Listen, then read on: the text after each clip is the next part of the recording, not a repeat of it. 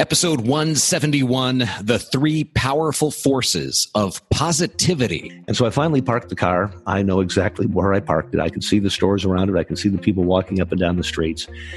And I just started thinking for a minute, you know, why am I in this situation? Why am I doing this to me? And just for a few moments, I kind of sat back and I thought, what would it look like if we were not perpetually short of cash?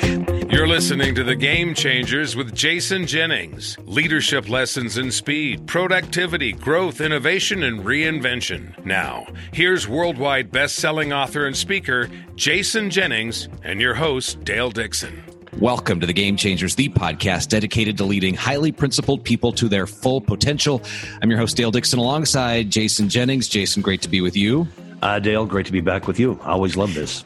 Hey, I want to remind the listeners that if you would like to connect with Jason via social media, he is on Facebook. You can find him at jason-jennings.com slash Facebook. Great way to interact right there online. See where he's at, where he's heading. I always love seeing, uh, you got it figured out so that you show your, usually when you're in an airport, Yes. You're, you give us an update on where you're going, who you're talking to sometimes, and, uh, it's always fun to watch your travels. So, well, there's a lot of it coming up.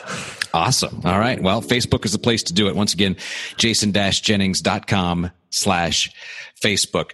You know, one of the things that uh, I have appreciated over about getting to know you in the last several years has been your level of positivity. And we're going to break it down today for the podcast. So you actually say that positivity saved your life. Tell us the story. Uh, you want to hear it? Absolutely. Okay. Especially if it All saved right. a life. Uh, well, you know what? I have uh, I've never told this story before, and uh, and this is one from the uh, memory books. But as you recall from having learned a little bit about me, uh, I began my career in radio and television on the air, and then um, through a whole series of events, I became the youngest owner of a radio station in the country, and then in very short order, not not entirely of my own doing, uh, founded a company called Jennings McGlothlin and Company, a consulting firm. And that was at the urging of a number of radio broadcasters who said, look, you're, you're doing it at your radio station, achieving these incredible things, but you need to teach other people how to do it. So we originally began uh, consulting and teaching radio stations, television stations, newspapers, eventually retailers, and a wide swath of clients.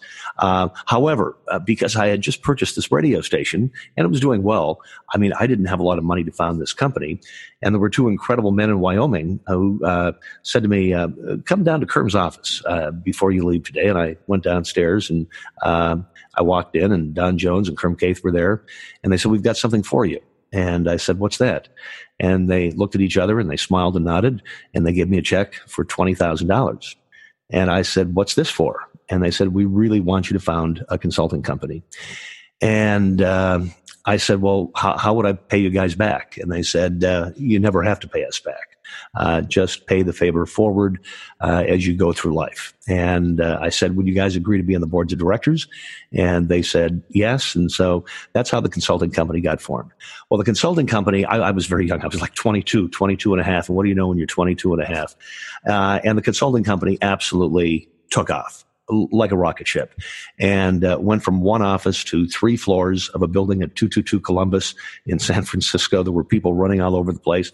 And as you can imagine, we, I, I mean, we were just perpetually short of cash. You can't found a company that grows that quickly uh, and has that many people without always being short of cash. And uh, I remember and this is like it was yesterday. Payday was every Friday. And I would start to worry on Monday. I mean, is there going to be enough money for payroll? I mean, is it going to happen? And I, the day I'm going to tell you about, uh, I remember like it were yesterday as I tell this story. Uh, it was a Tuesday. Pay, uh, payroll was coming up on a Friday, and it was like skinny pickings that week. The uh, Monday was the big deposit day, but a few things had not arrived, and I thought, how in the world? I mean, are we going to make the payroll on Friday? I mean, what what what are we going to do? And I, I used to go through this almost every week, and so on the to the outside world, I mean, we were just rocking and rolling, and me inside, I was just eating myself up because there was just never enough money. I mean, I would I would go months without even taking a paycheck out of the company, like, and that's the, every founder story, I'm sure. And so I, I remember my car at that time was a, a, a gray Peugeot uh, a secondhand gray Peugeot. And when you turn the key, uh, you had to wait for a couple minutes for the hydraulic lift to lift the, the bonnet or the hood of the car up a little bit. It was like a moonmobile or something. And so I, I was so nervous and so concerned about what was going to happen that week that I said, I'm, I'm going to leave for an hour. And I went out and got in my car and I'm driving aimlessly around the blocks in San Francisco, thinking, now how in the world am I going to pull this one out of the bag? And so I finally parked the car. I know exactly where I parked it. I can see the stores around it. I can see the people walking up and down the streets. And I just started thinking for a minute, you know, why am I in this situation? Why am I doing this to me? And just for a few moments, I kind of sat back and I thought, what would it look like if we were not perpetually short of cash? And I let myself go with that image and I actually saw a company running without a uh, without a chronic shortage of cash. And I remember leaning back in the seat and smiling and thinking how wonderful that would be. And of course, uh, you you can't be delusional because that's not going to happen unless you do something about it.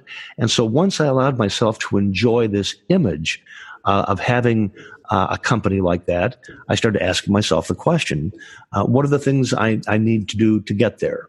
And I started checking off some possibilities in my mind. Uh, like number one, not hiring any more people until we had six months of operating cash in the bank. It seemed like we were hiring people all the time. But what would, uh, you know, it would go a long way if we didn't hire anybody until we had six months of operating cash in the bank. Now, how can we get to that place? And I thought, you know what? Uh, our clients love us. Why can't I go to our major clients and say, look, we're young. We're chronically cash short because we're young and uh, we have never borrowed any money. Uh, but I'm going to ask you to do me a favor. Do you love the work we're doing for you? And the answer was inevitably a yes. And I said, here's what I'm going to ask you. I'm going to ask you, uh, beginning now, to pay our bills upon receipt and, and do that for us for a year. And, uh, and in, in a year, then we'll go to 30 day terms.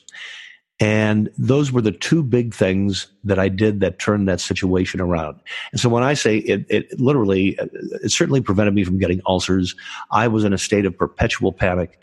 And it was by being able to imagine not having the problem, to see what it would be like to not have the problem, and then asking the question of myself, what are the steps I need to take to get to that place. And uh, so when I say it, it saved my life, it, I, I, I, think it probably did, which actually leads me uh, to my first point that positive perception is everything. Have you ever noticed, Dale, when you're having a bad day, it all goes downhill, and when you're having a great day, it all goes uphill? hmm Uh, Very much so. It's, the, uh, it's like a flywheel. It uh, gets momentum yeah, uh, like a flywheel that gets momentum. Yeah, when you're having a bad day, it all goes downhill. When you're having a great day, it all goes uphill. So let me tell you what my little attitude adjuster is. I, I think I may have mentioned this to you a couple of years ago. We've spent so much time talking, but um, every morning uh, when I'm standing in front of the mirror, uh, I just did this uh, an hour ago. I looked in the mirror. I just put down my razor, sat down the Sonicare toothbrush, looked in the mirror, and said a bad attitude gets a bad result. A good attitude gets a good result and a great attitude gets a great result. And then I look in the mirror and smile at myself and say, I will go forward with a great attitude in every single thing I do today. That has also been, I don't know if it's been a lifesaver, but it's certainly been uh, a life changer. I, uh, when I, when I occasionally encounter cranky people or negative people, I go, how awful it would be to go through life that way. I mean, um, uh, it's, it's one of the other things I talk about is that everybody comes from a position of abundance, and if you don't come from uh, from a position of abundance, you're coming from a position of scarcity. Abundance means you believe there's enough for everybody to go around. Scarcity means there's not enough, so I've got to get everything, every little piece that I can right now. So if you would remind yourself that a great attitude is going to get a great result, and if you really imagine yourself coming from a position of abundance where there's enough to go around for everybody. I don't have to get every little scrap. I, I don't have to be selfish and self-centered and want it all for me. I think that what that allows you to do is it allows you to be a leader with a positive perception of everything. why would anybody want to follow anybody who doesn't put forth uh, this image of being a positive person. And so I think what you have to always do is ask the question, how am I going to take this challenging thing that's happening and how am I going to turn it into a learning experience right now? Similar to what I did with the with the perennial cash shortage at this company I had founded. I mean, first, I, I, had to imagine what it would be like, how joyful it would be to not have that problem. And then you have to ask yourself, how am I going to take this challenging time, turn it into a learning experience and do something positive? So that's number one. Positive perception is everything. Do you want to comment or should I go on? Well, I want to take a moment and pause and highlight something you said, but I'm not sure people heard it. And it was a dramatic way in which you changed your self-talk. So you you said you you parked the car and you were sitting there and you the initial questions were why me, right. which will definitely lead to negativity, depression uh, when you start asking yourself the why me questions. But it was that transition that caught my attention when you turned why me into what can I do? Right. And it was it's getting away of why why questions and start asking the what questions. What can I do? How can I approach this differently? That really starts to capitalize on that abundance mentality and open doors for more positivity. So I just wanted to that was that was a key turning point. And so let me ask you a question. Um, where did that come from for me, and where does that come from for some? Because I've met a lot of people along my journey um, who never get there, who are never able to ask the question. There, it's woe is me. The sky is falling. Things are so bad. Things are so horrible. It's all happening to me, and and that's where they get stuck, uh, like the needle on an old long playing record. Why, why is that? Hmm. I'm just going to call it, from my perspective. I, I see it as personal accountability. It's up to me to yes. to determine how I'm going to approach every situation. I'm not going to be acted upon. I'm going to be the actor. So yep. it's I have a choice. How am I going to respond? Am I going to and and that's a big difference to me reaction versus response. I can react and ask why or I can respond and say what can I do? To to take this situation because we're all in control of our responses. Do you think that comes from um, having had strong role models in our life, or having had good parenting, or having been instilled uh, a work ethic, or having that sense of responsibility uh, instilled? I know we've never talked about it, uh, but I have had uh, five women in my life who were my role models. I mean, a grandmother who went from scrubbing floors on her hands and knees in doctor's offices to get her kids through college to going on and finishing school herself when she was in her 70s. Uh, my mother who never missed a day of work in her life. I mean, my sister and two women teachers. I mean, uh, do you think that's missing in some people's lives that they just don't get to that place about self accountability and self responsibility? Yeah, I, I think definitely. Um, I was going to say yes to you. You went through the the laundry list of everything, and and I would say yes to it all. I think it. Um, and at this point in my life, I find that I'm constantly needing to remind myself of these things. And so it's the books I read, it's what I choose to listen to.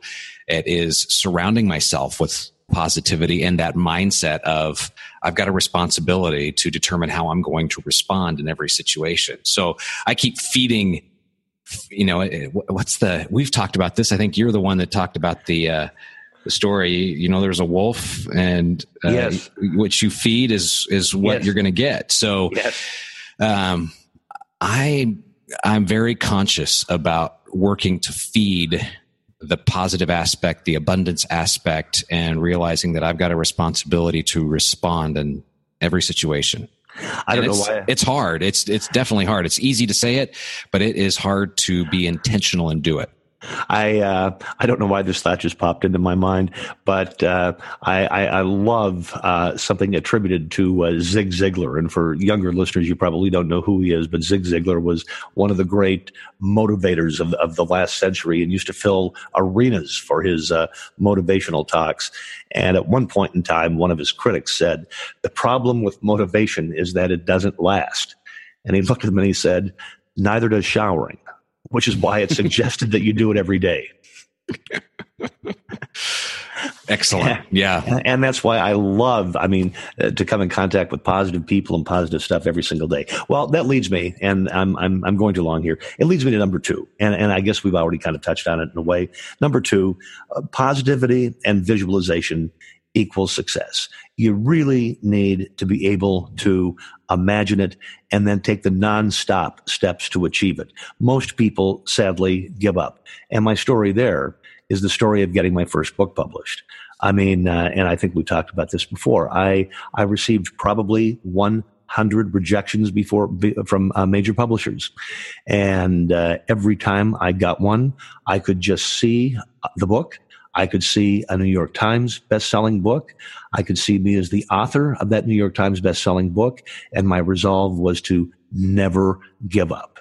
Just never give up. Non-stop steps to achieve it. Don't give up. Constantly visualize your success. And then number three, and, and the final point I'll make on the subject, and that is this. Accept that everything happens for you, not to you. Uh, you get to go through life uh, and spend your life as a victim. And I bet you've known some victims. I've known some victims. I encounter victims with some degree of regularity. And it's a conscious choice. Uh, you either, as you said yourself, you either get to be the, the actor playing the role or you get to play the poor me victim. And so everything, so what I constantly remind people is look, you're here now. Therefore, everything that you've done has brought you to where you are. And that's good. That's good. All the good stuff, all the bad stuff, uh, you survived. There are a lot of people who didn't. So you're where you are right now. And then you need to ask yourself the questions when you're confronting an issue or a problem. Has anybody ever faced this before? Number two, has anyone faced this before and survived? And number three, the logical follow up question is if someone has faced the same circumstance and they have survived, what steps did they take to survive? And so I think if, uh, uh, you know, normally we do a lot of meat and potatoes and specific strategies and tactics and things, uh, but I'm glad we spent this time today um, just reminding people that a positive perception is everything. It's it's everything you bring to the table. Uh, if you're positive and visualize the result of being positive. You will achieve success as long as you don't give up. You're constantly taking nonstop steps to achieve it. And then number three, accept that everything happens for you, not to you. And everything that happens, there is a valuable or an invaluable lesson for you to power through, to learn from, and to continue going forward. And I can imagine that there are, we have listeners, uh, because of the thousands who do listen, there are some people who are saying, but you don't know what I've been through. and um, and to that, I would say you're absolutely right. We don't know what you've been through uh, because we know that people there are people who have gone through some horrific things. But to that, I want to point to those those three questions. Your final three questions at a point three. Uh, has anyone faced this before? Has anyone faced this before and survived?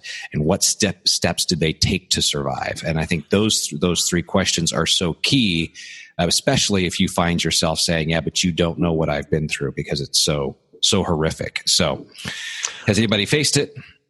Have they survived, and what did they do to survive? Are key questions to help get yourself into that that level of positivity and, and abundance mindset those three questions are are, are, are truly lifesavers. They uh, have helped me out more times uh, than I can count. Absolutely. There is, by the way, there is, by the way, before you wrap up, um, uh, there's a wonderful woman, Kayla, who's a, a writer for me, and uh, she wrote the blog on positivity. Uh, it's uh, on the website.